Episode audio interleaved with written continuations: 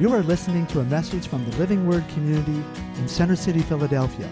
We are followers of Jesus Christ, called to love God and love people, to share Jesus and help people experience true life change that can only come from knowing Him. We hope that you enjoy this message today.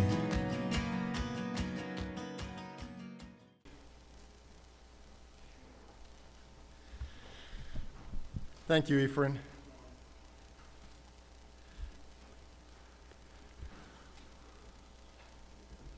I'll wait till Carl passes till I take my mask off. I don't want to shock him.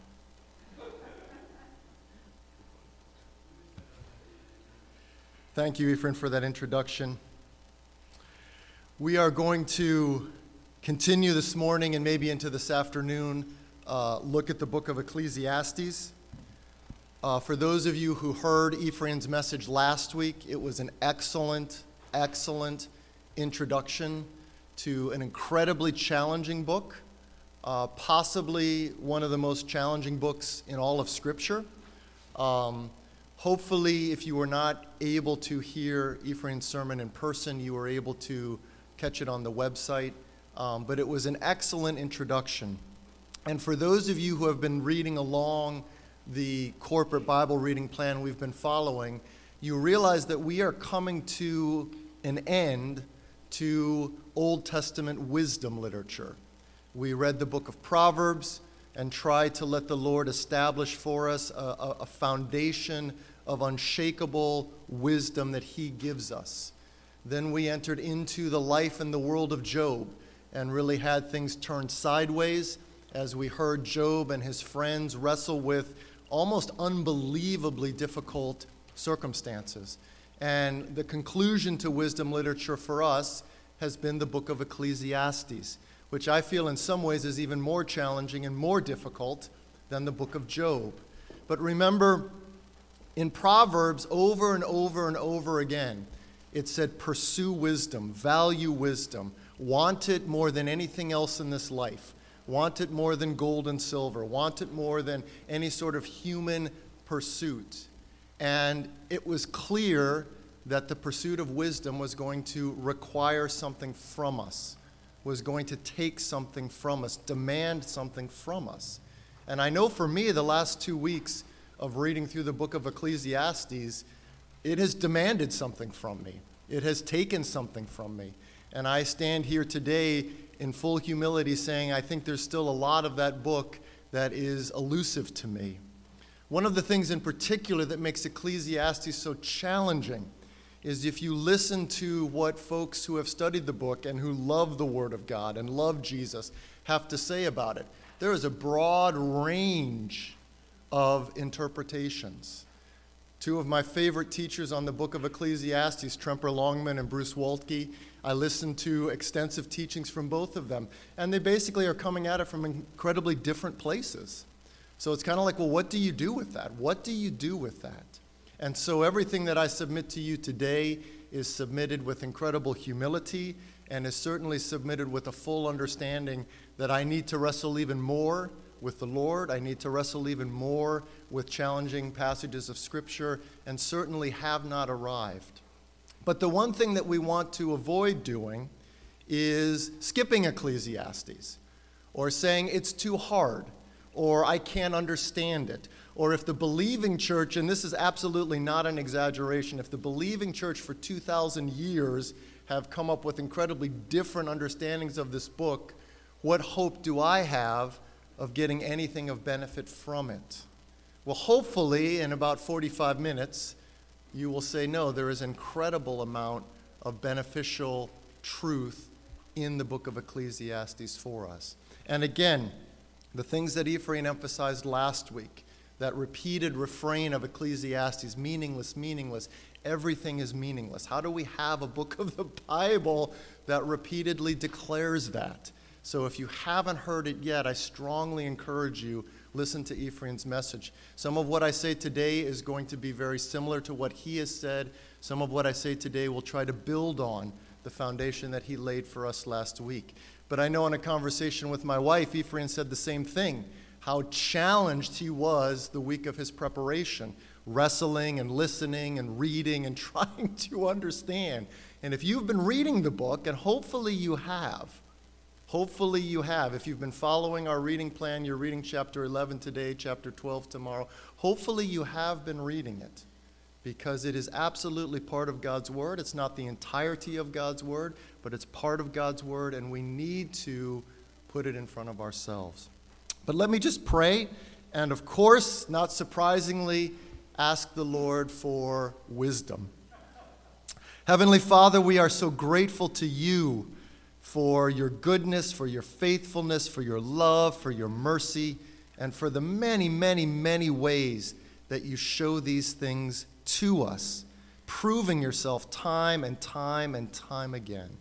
And Father, we are so grateful to you for your word, the clearest revelation to us of who you are and what you have done. And we will never, ever, ever get tired of thanking you for being willing to talk to us, being willing to reveal yourself to us. And Father, we fully acknowledge there are some things that are easier for us to grasp. But for most of us, Father, when we come to the book of Ecclesiastes, we encounter a lot of challenges. And that doesn't mean that we should skip it or throw our hands up in the air. But it means, Lord God, that we should all the more diligently read it and study it and try to catch your heart in putting it in your eternal word.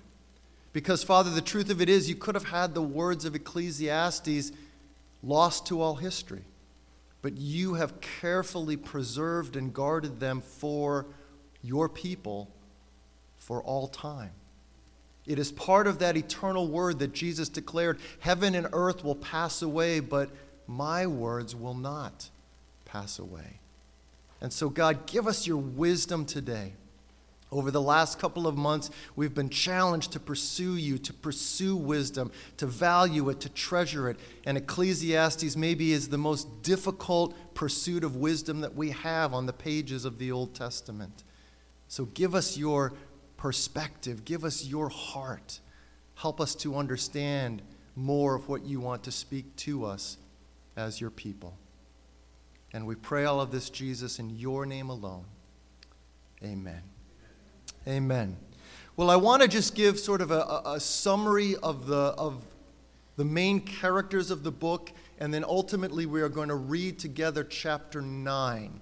But for most of you who are reading the book of Ecclesiastes, you find that the prominent character of the book is someone who is named the teacher in a lot of your translations, or someone who is named the preacher in some of your translations. And this teacher, this preacher, he takes center stage.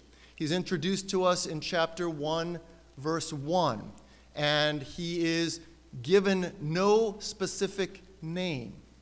Now, a lot of folks associate the teacher or the preacher with Solomon because he talks about being king in Jerusalem. He talks about being a son of David. And then, as Ephraim mentioned last week, he talks about pursuing wisdom. He talks about pursuing all manners of human pleasure that luxury and wealth could afford.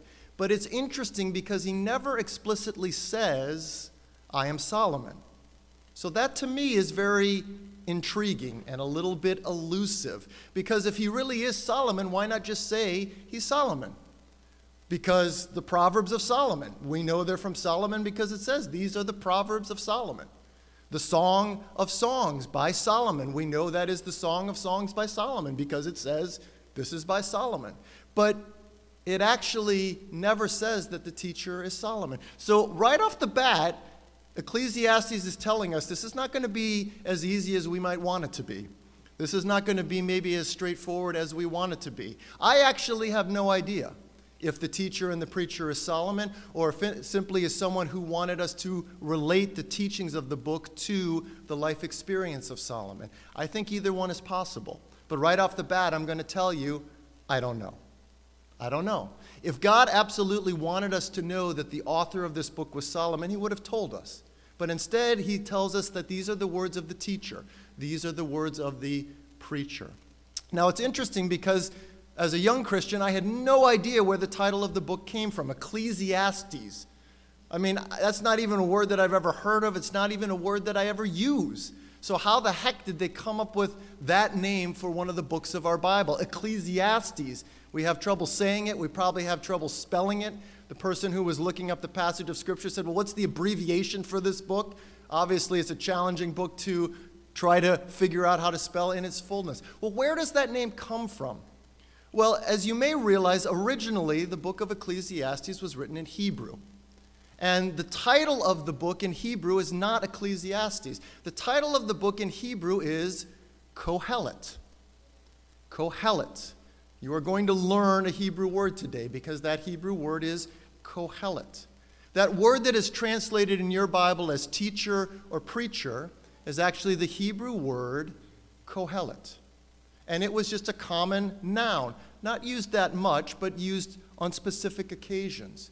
Now, the word Kohelet, as Ephraim was referencing last week, the word Kohelet actually comes from the Hebrew word kahal. And kahal is an assembly or a gathering, or in the verbal form, to call an assembly, to call a gathering, to call a meeting. Most of us at some time in our life have been called to a meeting. Well, that is a kahal, or the calling to a meeting is the verbal form kahal. Well, kohelet is the person who presides over an assembly, is the person who presides over a gathering. So throughout the book, in Hebrew, the teacher or the preacher is referred to as Kohelet. And today, that's how I'm going to refer to him. Because, yes, he probably was a teacher, he probably was not a preacher. The assembly that was being called in this case, the one that Kohelet was presiding over, was probably some sort of school, school of philosophy, school of wisdom, probably was not uh, a, a place where someone would be preaching, which we think of as the church. But of course, now you're maybe starting to get some of the dots connected. Because in the New Testament, there's a, a word, ecclesia. You may be familiar with that. Ecclesia also was a word that meant a gathering, a group, an assembly. It could be a political gathering. It could be a philosophical gathering where the Apostle Paul was preaching in Athens. That would have been an ecclesia, a gathering to hear the latest philosophies of the age. Well, very, very early on, the word ecclesia also took on the meaning of the gathering of followers of Jesus Christ. So, usually in the New Testament, when you are reading in your English Bibles the word church, the Greek word ecclesia stands behind it. Well, ecclesia sounds a lot like Ecclesiastes. So, Ecclesiastes is simply the Greek version of the Hebrew word Kohelet. And Kohelet is the dominant, dominant voice in this book. He is the dominant voice in this book. But it's important for us to realize as we study the book of Ecclesiastes, he is not the only voice in this book. There's actually a second voice. And it's very important we distinguish between the two because the book is introduced describing Kohelet in the third person. So there is a narrator, or there is someone who framed the teachings and the words and the wisdom of Kohelet. He is the voice that we hear at the beginning of the book, and we don't know who he is. He is the voice that we hear at the end of the book and he is actually addressing his son. He says, My son, be warned of adding to these words that have been put in front of you. So there is a framer, there is a second voice who is recording for us the voice of Kohelet.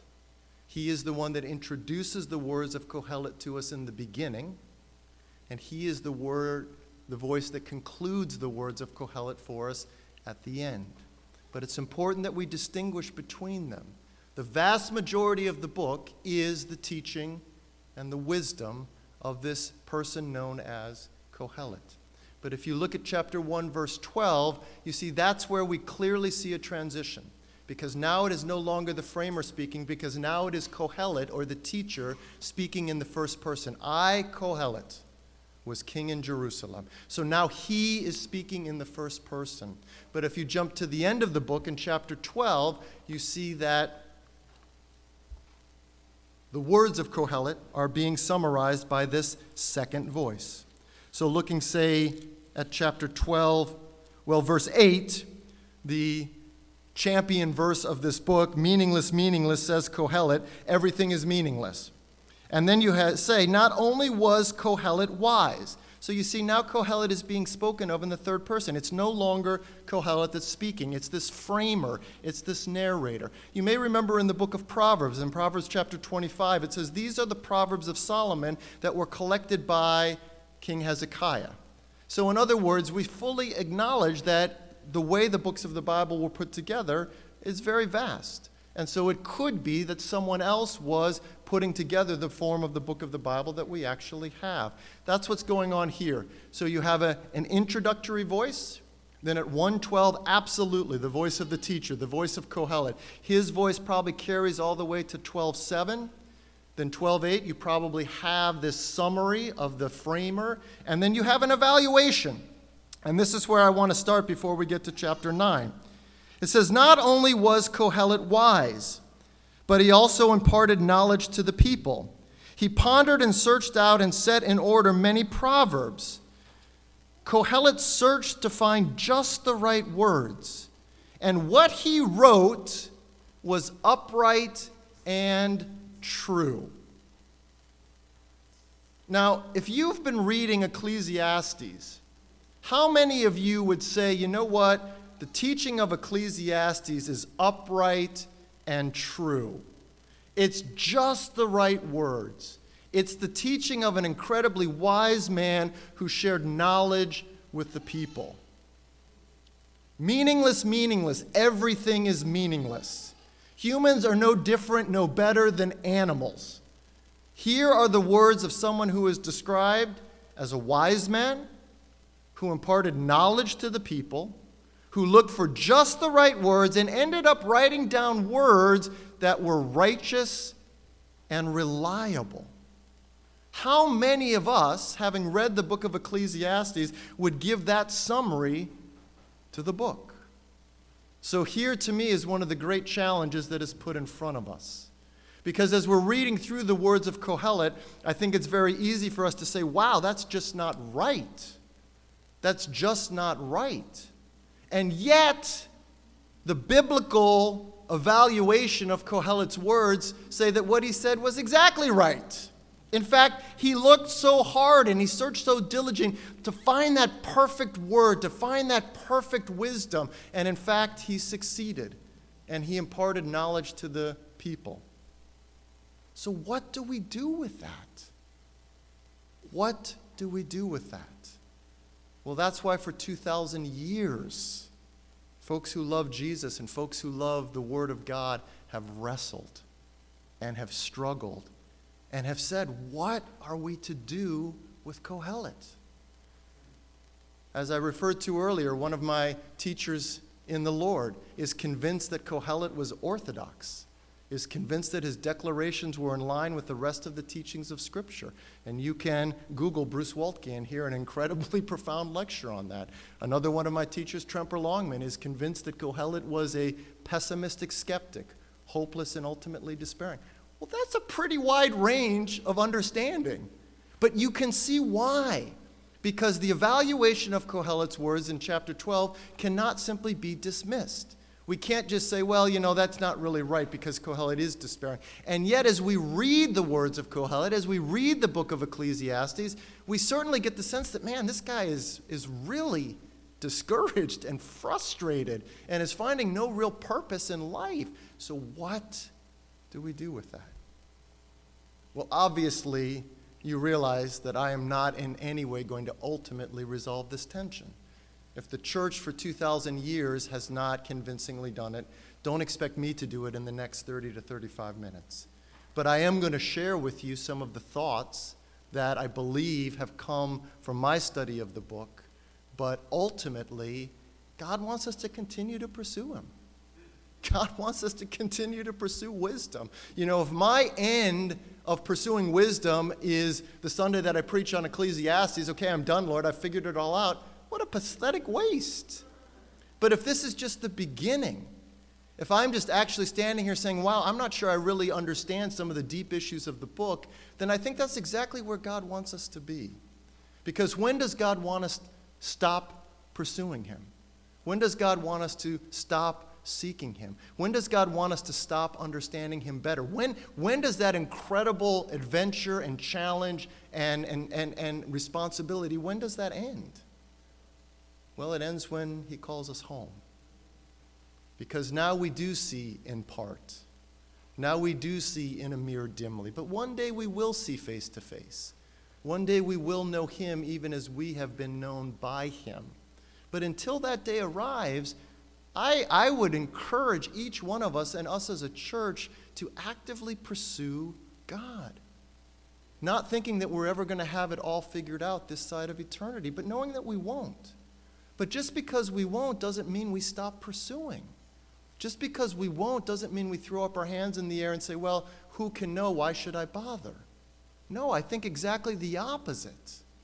I think exactly the opposite. Knowing that I will never know perfectly this side of eternity, knowing that I will not understand everything fully this side of God coming, that inspires me to press in even more. That doesn't discourage me and say, well, let me just watch TV instead. That says, no, let me dive in. Let me really wrestle. Don't stop until Jesus comes or he calls you home. But, anyways, we're going to read Ecclesiastes chapter 9.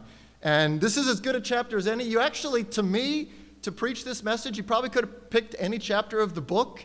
Ecclesiastes 9 was just the chapter that really kind of was speaking to me as I was reading through this book the last couple of weeks. We're going to read it in its entirety, and then we're going to go back and selectively look at some of the things that Kohelet tells us. So, again, now these are the words of Kohelet. This is not the word of the framer. This is not the word of the guy who introduces the book, who ends the book. This is the word of the teacher, the preacher, the one who has called the assembly, the one who's presiding over the assembly, the one who was wise the one who imparted knowledge to the people, the one who looked for just the right word and then wrote down words that were righteous and trustworthy. These are some of his words. So I reflected on all this and concluded that the righteous and the wise and what they do are in God's hands. But no man knows whether love or hate awaits him. All share a common destiny, the righteous and the wicked the good and the bad, the clean and the unclean, those who offer sacrifices and those who do not. As it is with the good man, so with the sinner. As it is with those who take oaths, so with those who are afraid to take them. This is the evil in everything that happens under the sun. The same destiny overtakes all. The hearts of men, moreover, are full of evil, and there is madness in their hearts while they live, and afterward they join the dead. Anyone who is among the living has hope. Even a live dog is better off than a dead lion. Now, in the ancient world, the dog was the nastiest, most unclean, most least desirable animal on the planet. Very different for us who have a lot of cute, cuddly Fidos as pets. But to understand this, the dog was the worst. So it's better to be a live dog than to be a dead lion, because lions, obviously, even back then, they were the kings of the animal world. For the living know that they will die, but the dead know nothing. They have no further reward, and even the memory of them is forgotten. Their life, their, their love, their hate, and their jealousy have long since vanished. Never again will they have a part in anything that happens under the sun. Go, eat your food with gladness and drink your wine with a joyful heart, for it is now that God favors what you do. Always be clothed in white and always anoint your head with oil. Enjoy life with your wife when you are uh, whom you love all the days of this meaningless life that God has given you under the sun. All your meaningless days. For this is your lot in life and in your toilsome labor under the sun. Whatever your hand finds to do, do it with all your might. For in the grave or in Sheol, where you are going, there is neither working, nor planning, nor knowledge, nor wisdom. I have seen something else under the sun. The race is not to the swift or the battle to the strong, Nor does food come to the wise, or wealth to the brilliant, or favor to the learned, but time and chance happen to them all. Moreover, no man knows when his hour will come. As fish who are caught in a cruel net, or birds are taken in a snare, so men are trapped by evil times that fall unexpectedly upon them. I also saw under the sun this example of wisdom that greatly impressed me. There was once a small city with only a few people in it, and a powerful king came against it, surrounded it, and built huge siege works against it. Now there lived in that city a man poor but wise, and he saved the city by his wisdom. But nobody remembered that poor man. So I said, Wisdom is better than strength, but the poor man, poor man's wisdom is despised, and his words are no longer heeded. The quiet words of the wise are more to be heeded than the shouts of a ruler of fools. Wisdom is better than weapons of war, but one sinner destroys much good. Well, that's the world of Kohelet. And the title of this sermon is The Vexations of Kohelet, because we see here and throughout the book a man who is incredibly vexed, a man who is incredibly troubled, a man who is not at all at ease or settled. And chapter 9, like I say, is indicative of the entire book. We really could have read any chapter, and we would see into this person's heart. But let me just try to draw a couple of things from what we read.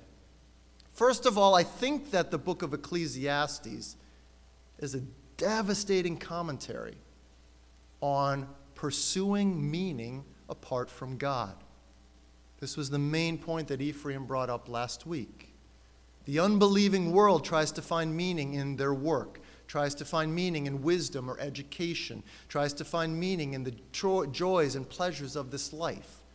That's what the secular, unbelieving world does. And I believe Ecclesiastes is a devastating apologetic comment against that type of living. But as you've read the book of Ecclesiastes, you realize that Kohelet believes in God. That Kohelet is not an atheist. Kohelet is not an unbeliever. In fact, I started to record all of the passages that mention God, and there's over 20 in the book of Ecclesiastes where he clearly references God. So, this is part of where, again, the challenge comes. Because, yes, absolutely, the book of Ecclesiastes devastatingly levels trying to find meaning apart from God trying to find meaning in your education, trying to find meaning in your work, trying to find meaning in your relationships, trying to find meaning in the pleasures of this life. If that's where you are looking for ultimate meaning, you will end up disappointed and frustrated.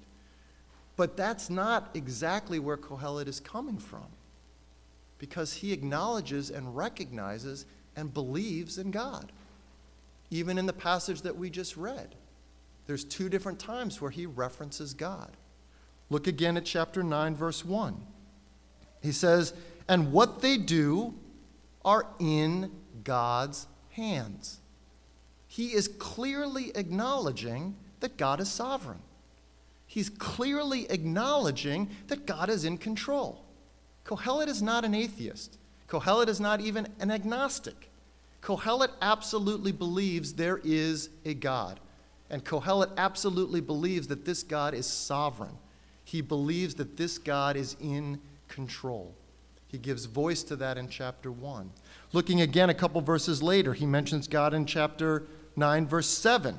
And he says that God shows favor when you do this. So Kohelet acknowledges that not only is God sovereign, not only is God in control, but God gives favor. And for the good things that happen in life, this is a reflection of the favor of God. So it would be easy if we could just say, hey, you know what? Kohelet was just an unbeliever. Kohelet was just a guy that didn't believe in God. He didn't believe in the revelation of God. That would make it easy because then we could evaluate him as we evaluate the unbelieving world. The unbelieving world doesn't believe in God, and because they don't believe in God, they have to try to find meaning somewhere else. But of course, finding meaning in anything apart from God is empty and useless. But again, one of the many challenges that this book puts in front of us is Kohelet believed in God. In fact, you can find him saying that God shows favor to those whom he's pleased with.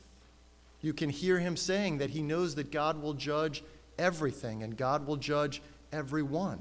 You can hear him saying it's better to serve God. So you can see why part of the church has believed that Kohelet is orthodox, that they believe that what Kohelet is teaching is actually in line with the rest of Scripture. Because all of those statements, each one of us would say yes and amen to. So one of the first things we see here in chapter 9 that we see throughout the book is Kohelet believed in God. He believed he was sovereign. He believed he gave favor to people. He believed that ultimately he was the judge of all humanity. But we also see other things that Kohelet believed. But we want to make sure that we don't lump him in with the unbelieving world who doesn't acknowledge God, who doesn't believe in God. But because Kohelet was a, a wise man, one of the things that wise men would do is they would search, they would seek, they would contemplate, they would reason. And we see over and over and over again that that's what Kohelet did. Over and over again, he says, I reasoned in my heart, or I thought to myself, or I saw a situation, or I observed a situation, and then I evaluated it, and I thought on it, and I came up with conclusions from it. We see that repeatedly. We see that repeatedly in chapter 9. Chapter 9, verse 1. So I reflected on all of this. I saw, I reflected, I observed. And chapter 1 or chapter 9 verse 1 actually says he diligently sought. Looking at verse 11, I have seen something else. So again, that observation. So what we see repeatedly Kohelet doing is what wise men would do. They would look at circumstances, they would look at situations, and they would think about them. And they would try to understand them and they would try to explain them. And they would do this as their pursuit. And so we see Kohelet doing that. But there's a phrase that Ephraim mentioned last week that's absolutely vital to understand what Kohelet saw, what he observed, how he concluded. And that phrase is one that's used, I think, over 30 times in the book of Ecclesiastes. And that phrase is the phrase, under the sun. In fact, in chapter 9, he uses the phrase under the sun five different times. In verse 3, in verse 6, in verse 9, in verse 11, and verse 13. So, what Kohelet is clearly saying, yes, I observed, yes, I reasoned, yes, I considered, yes, I wrestled through with everything that was happening under the sun.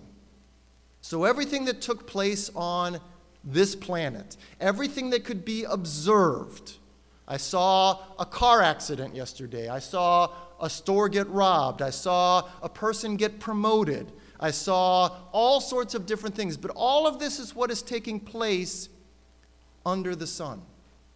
All of this is what is taking place under the sun. So, again, some would say that that is the entirety of Kohelet's perspective. And I believe it dominates his perspective. But the problem is, again, as we just said a minute ago, he acknowledges there is a God. And he acknowledges that that God is sovereign. And of course, God is above the sun. God gives above the sun perspective. God gives above the sun reasoning. And so we can't just say Kohelet simply lived under the sun in totality because he saw that there was a God and he believed in a God. And so we again start to see this tension rise up again. But as Kohelet is describing what he pursued, describing what he saw, it's everything that he saw happening under the sun. Well, what did he see? Well, of course, the book of Ecclesiastes is full of what he saw. But maybe part of why I chose chapter 9 is because of verses 13, 14, and 15. Because Kohelet tells a story. I don't know if it's a real story or if it's just a made up parable story, but there was a fairly small city. And it came about that that very small city was being besieged by an army much more powerful, much more mighty than anything that city could muster. So it certainly looked that that city was doomed. There was no way this city was going to survive. But in that city, there was a poor man. But this poor man was very wise. And it doesn't say how, but it says that this poor man, with his wisdom, was able to save the city, was able to save this small little group of people who was absolutely doomed to be besieged and conquered and destroyed by this invading army. Yet somehow, this poor man, with his wisdom, was able to save the city. So, one of the things that we see Kohelet talking about regularly what did he observe? What did he see? What did he take notice of? Well, over and over and over again, what he saw was that life can be unpredictable. That life often doesn't turn out the way that you think it will. And Kohelet meditates on this constantly. And if you've been reading the book of Ecclesiastes, you've been seeing that. So many times things don't work out the way that you would expect. A car is racing down 17th Street, going 60 miles an hour, runs the red light at Ben Franklin Parkway, and he doesn't get in an accident. That's crazy. And so Kohelet saw over and over and over again how often life was unpredictable. How what you would expect to happen was exactly what didn't happen. You have a small city being besieged by a great army. You expect that city to be overrun, and usually it is. But sometimes, from the least likely source, salvation and deliverance comes. And in this case, it was from a poor man who was incredibly wise, he was able to save the city. So, one of the things that Kohelet constantly observed was the unpredictability of life.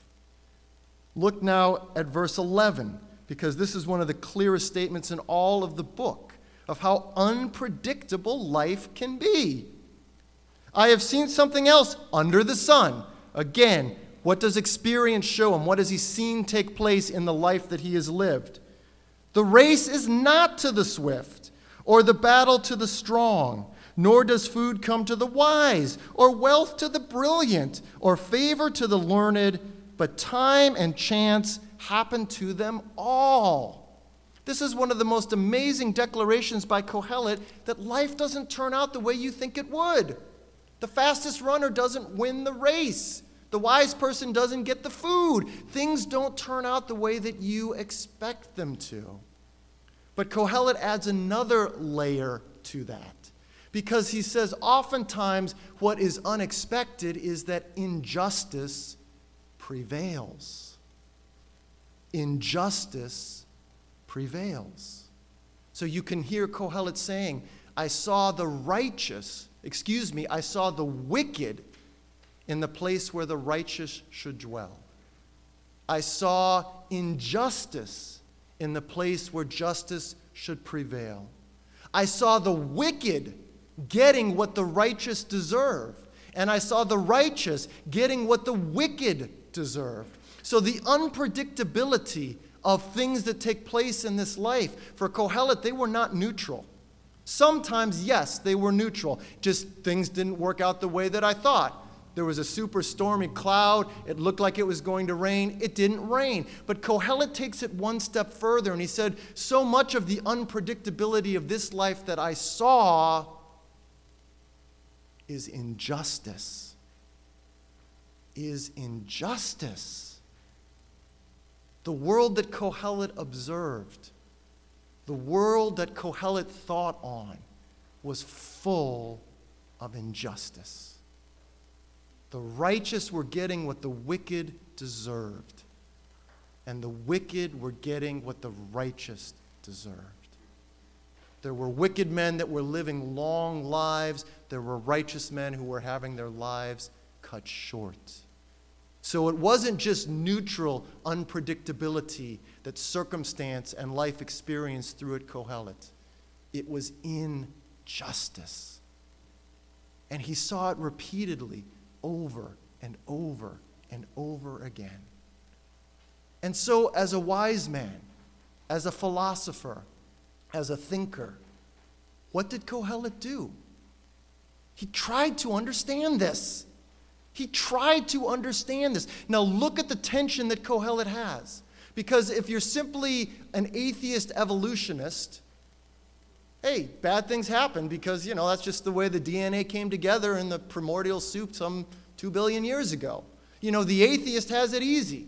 Life can be unpredictable, life can be unjust, and yeah, who cares? That's just the way it goes.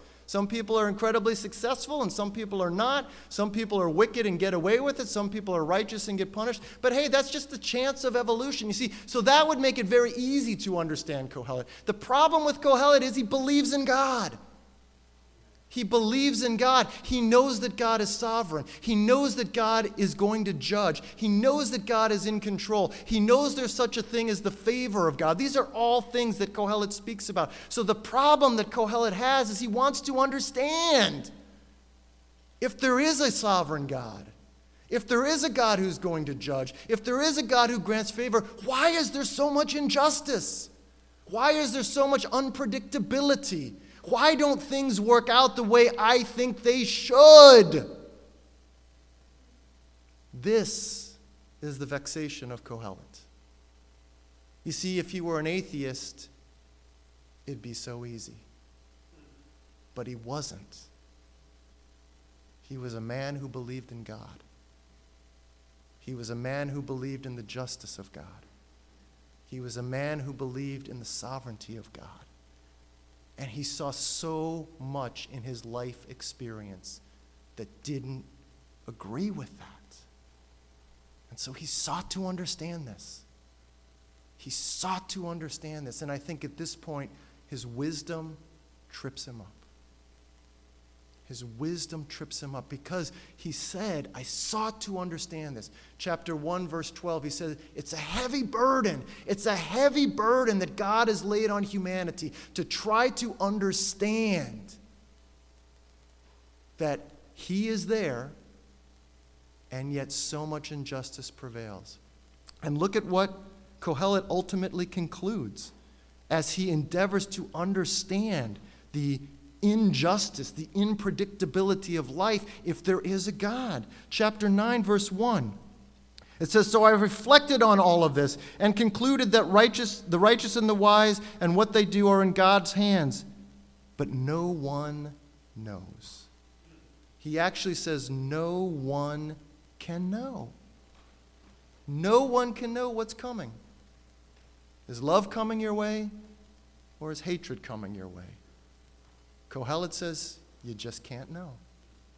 He's one of the wisest, sharpest tacks that ever lived. Maybe it was Solomon. Maybe it was someone who just wanted us to associate him with Solomon. But he sought and he pursued. He dedicated his life to understanding these things. And what's his great conclusion? No one can know. Look at verse 12. Moreover, no one knows when his time will come. So, one of the wisest people that ever lived whether Kohelet and Solomon and one are the same, whether Kohelet is just wanting us to associate him with Solomon, it doesn't really matter because ultimately what he says is, you just can't know. And imagine if you're supposed to be one of the wisest guys around. If you're supposed to be one of the ones that everyone looks to, the teacher, the preacher, the counselor, the source, and your ultimate conclusion is nobody can know. Nobody can know. And I think that really started to jade and lead to disillusionment. Kohelet. So, what does he conclude? Well, in a, a, a different, in, in many different places, he says something very similar to what he says in chapter 9, verses 7 to 12. Excuse me, 7 to 10. Basically, what he says is look, there's nothing better for you to do then just enjoy this life as much as you can. Because you don't know what's coming, because you ultimately cannot make sense of this life, just enjoy the good things that come your way as much as you can. So, looking at verses 7 to 10, enjoy a good meal, enjoy a good glass of wine, enjoy your wife that you love. Celebrate. White clothes were always a sign of celebration. Anoint your head with oil, something that you would do if you were getting ready to celebrate. If you were getting ready, you know, that's like putting on your perfume or putting on, you know, your, your nice stuff. And Kohelet just says, hey, look, this is the best you can do because life is so unpredictable, because life is so unjust, and because ultimately no one can truly understand this. When God gives you something good, when God sends something your way that's pleasant, just enjoy it as fully as you can. Enjoy wisdom, enjoy hard work, work diligently at what your hand puts to do. Because you know what? You're going to Sheol, you're going to the grave. And once you're there, this all ends. So that's Kohelet's conclusion. Is just enjoy this life as much as you can. Because these things are actually gifts from God. He acknowledges that being able to enjoy a good meal, being able to enjoy a fun time with friends, being able to work hard and feel the satisfaction of hard work. See, Kohelet actually acknowledges this is a good gift from God. But you can't really know much more than that. So now we've looked a little bit at chapter 9. Well, how are these words considered to be the words of a wise man? How are they actually imparting knowledge to the people? How are these words to be deemed as trustworthy, and reliable and just the right word. Well, let's look and review some of the things that Kohelet taught. God is sovereign. Yeah, he is. God is in control. Yeah, he is. God is going to judge everything. Yeah, he will. This life is totally unpredictable. Yeah, it really is. This life can be incredibly unjust. Yeah, it is. Humans can never fully understand everything that's going on in this universe. Yeah, that sounds absolutely right to me. And ultimately, there are good things that God gives you to enjoy in this life. Yeah, there are. So you can see how actually there's a lot that reinforces the evaluation of Kohelet's words from chapter 12. All of that is true. All of that is right. All of that is trustworthy. All of that is reliable. All of that is stuff that we can absolutely build a solid foundation upon. Kohelet really was a wise man. Kohelet really did impart knowledge to the people. Kohelet really did put forth and write down words that are trustworthy and reliable. But unfortunately for Kohelet, it didn't end there. Because I think, as I said earlier, I think this is where his wisdom ultimately tripped him up because he thought he knew how things should work out, and so oftentimes they didn't work out that way. And he never could resolve that. He never could resolve that. The injustices of this life, the unpredictability of this life, and ultimately the inability of any human, no matter how wise they are, to ever fully understand everything that happens in this life. Can you ever completely explain why a 13 year old who loves Jesus dies of cancer? I think this drove Kohelet crazy because he couldn't understand that. Can you ever fully understand why some of the nastiest guys on this planet live to see 90, live to see 100? No, no. I think the wisdom of Kohelet ultimately tripped him up because I think he felt like he had to come up with an answer and he couldn't. And he didn't.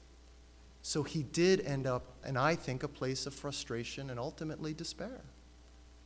So, looking at the true things that Kohelet said, I think each one of us have a choice to make.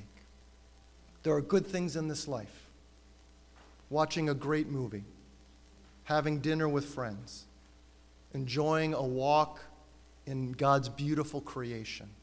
These are good things that God has given us. Now, you can enjoy them in their proper place. You can say, Wow, God gave me a beautiful sunset.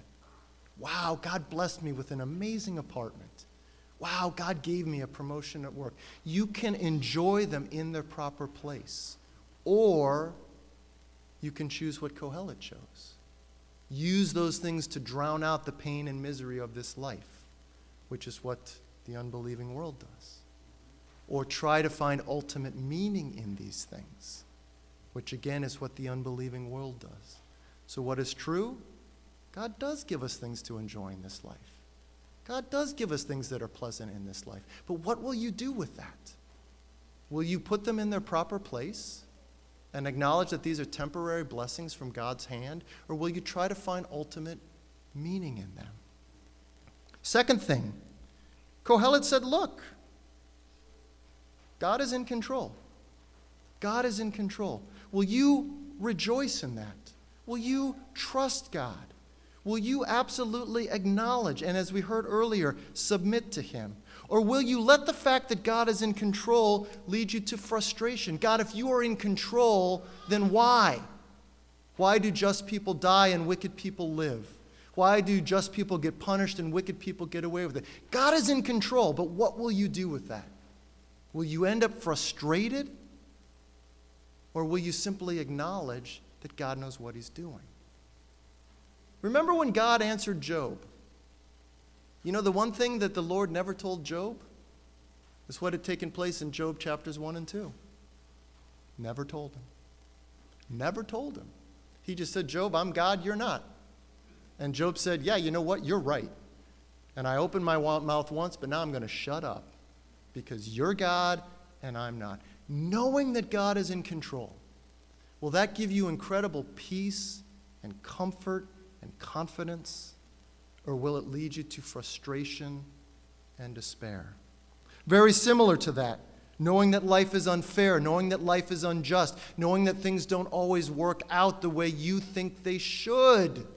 Same choice. Will you trust the God that is in control? Or will you say, man, it should have been a different way? That guy who ran the red light, he should have gotten a ticket, and I can't believe he didn't. Will you let that bitterness and that despair and that frustration start to take root in your heart? I believe that's where Kohelet started to go and maybe even ended up. Some of the words of Kohelet are incredibly dark and incredibly despairing. And I believe he felt like God owed him an explanation. I believe he felt like he had to understand why there was injustice in this life. So, will you let that frustration and that despair and that bitterness start to take root in your heart? Look, there is going to be injustice in this life. There will. There are going to be things that are unfair. There will. But will you acknowledge there's a good God who's in control? Or will you just end up angry and disappointed? And finally, I think absolutely the most important the finiteness of our understanding how limited we are. Will we shake an angry fist at God and say, God, you should have? God, why didn't you? Or like Kohelet, will we say, what's the point? Be wise, be wicked. Ultimately, the same fate awaits you. You're no better than an animal. You're just going to end up in the dirt, anyways. Or will we say, you know what, God? I don't have it all figured out. I can't explain everything that happens. There are so many things that are beyond me. There are so many things that are mysterious to me. There's so many things that are elusive to me. And I'm not going to feel obligated to be you. I'm not going to feel obligated to try to have a perfect answer for every hard question. I'm going to accept my limitations. I'm going to accept my finiteness. I'm going to accept that I'm a creature and you're the creator. I'm going to accept I'm very small and you're very big. I'm going to accept I only see a pinprick and you see the whole galaxy. I'm going to accept that. I'm not going to lead that to me putting you on trial. I'm not going to let that lead to me saying, God, you owe me something. I'm going to say, wow, God, I'm really small. I'm really tiny. I'm really limited. So Kohelet spoke a lot of truth. He did. He got a lot of things absolutely right. His words were the words of a wise man. His words were trustworthy and reliable. But you know, he let them take him to a place that we don't ever want to go frustration, despair, disillusionment, giving up. You know, the Apostle Paul, and we're going to end with this. The Apostle Paul also acknowledged that the wisdom of God was infinitely beyond him. I think we could all say, probably one of the wisest men that's ever lived one of the men that probably knew the heart of God as well as anyone that has ever lived was the Apostle Paul. And yet, the Apostle Paul was always so happy to say, Gosh, what am I compared to the Lord? The end of Romans chapter 11 is one of the most amazing declarations of how small and finite we are and how infinitely wise God is. Romans chapter 11, the last couple of verses. Oh, the depth of the riches of the wisdom and knowledge of God. How unsearchable his judgments and his paths beyond tracing out. Who has known the mind of the Lord? Or who has been his counselor? Where is Paul quoting from? He's quoting from Job. Who has ever given to God that God should repay him? For from him and through him and to him are all things. To him be the glory forever. Amen. Let's pray. Heavenly Father, I just want to thank you so much for the words of Kohelet that you have preserved for us. And Lord, they're not easy. I think all of us have been incredibly stretched and challenged by what we read in this book. But yet, Lord, there was so much that is so true that He clearly spoke about. And we need to have incredibly high regard for the truth that He spoke. And yet there were things, God, that were beyond and that ultimately tripped him up. And I pray, Father, that we would fully recognize that you are infinitely beyond us, that your wisdom makes us look like idiots, that your understanding makes us look like fools. It says, the foolishness of God is wiser than the wisdom of humanity, and the weakness of God is stronger than the strength of humanity. May we always fully understand, Lord, that you are the only one who sees it all and knows it all and understands it all. This life will be full of injustice. This life will be full of unpredictable circumstances. It won't always go the way we want, it won't always go the way we think it should. But at that moment, God, will we trust you? Will we trust you? Not ourselves. Not our ability to figure everything out, not our ability to know everything, but will we trust you? And finally, Father, as we trust you in those hard and difficult circumstances of life, will we worship you? Will we worship you? Give us the grace to do that. And we pray this, Jesus, in your name alone. Amen.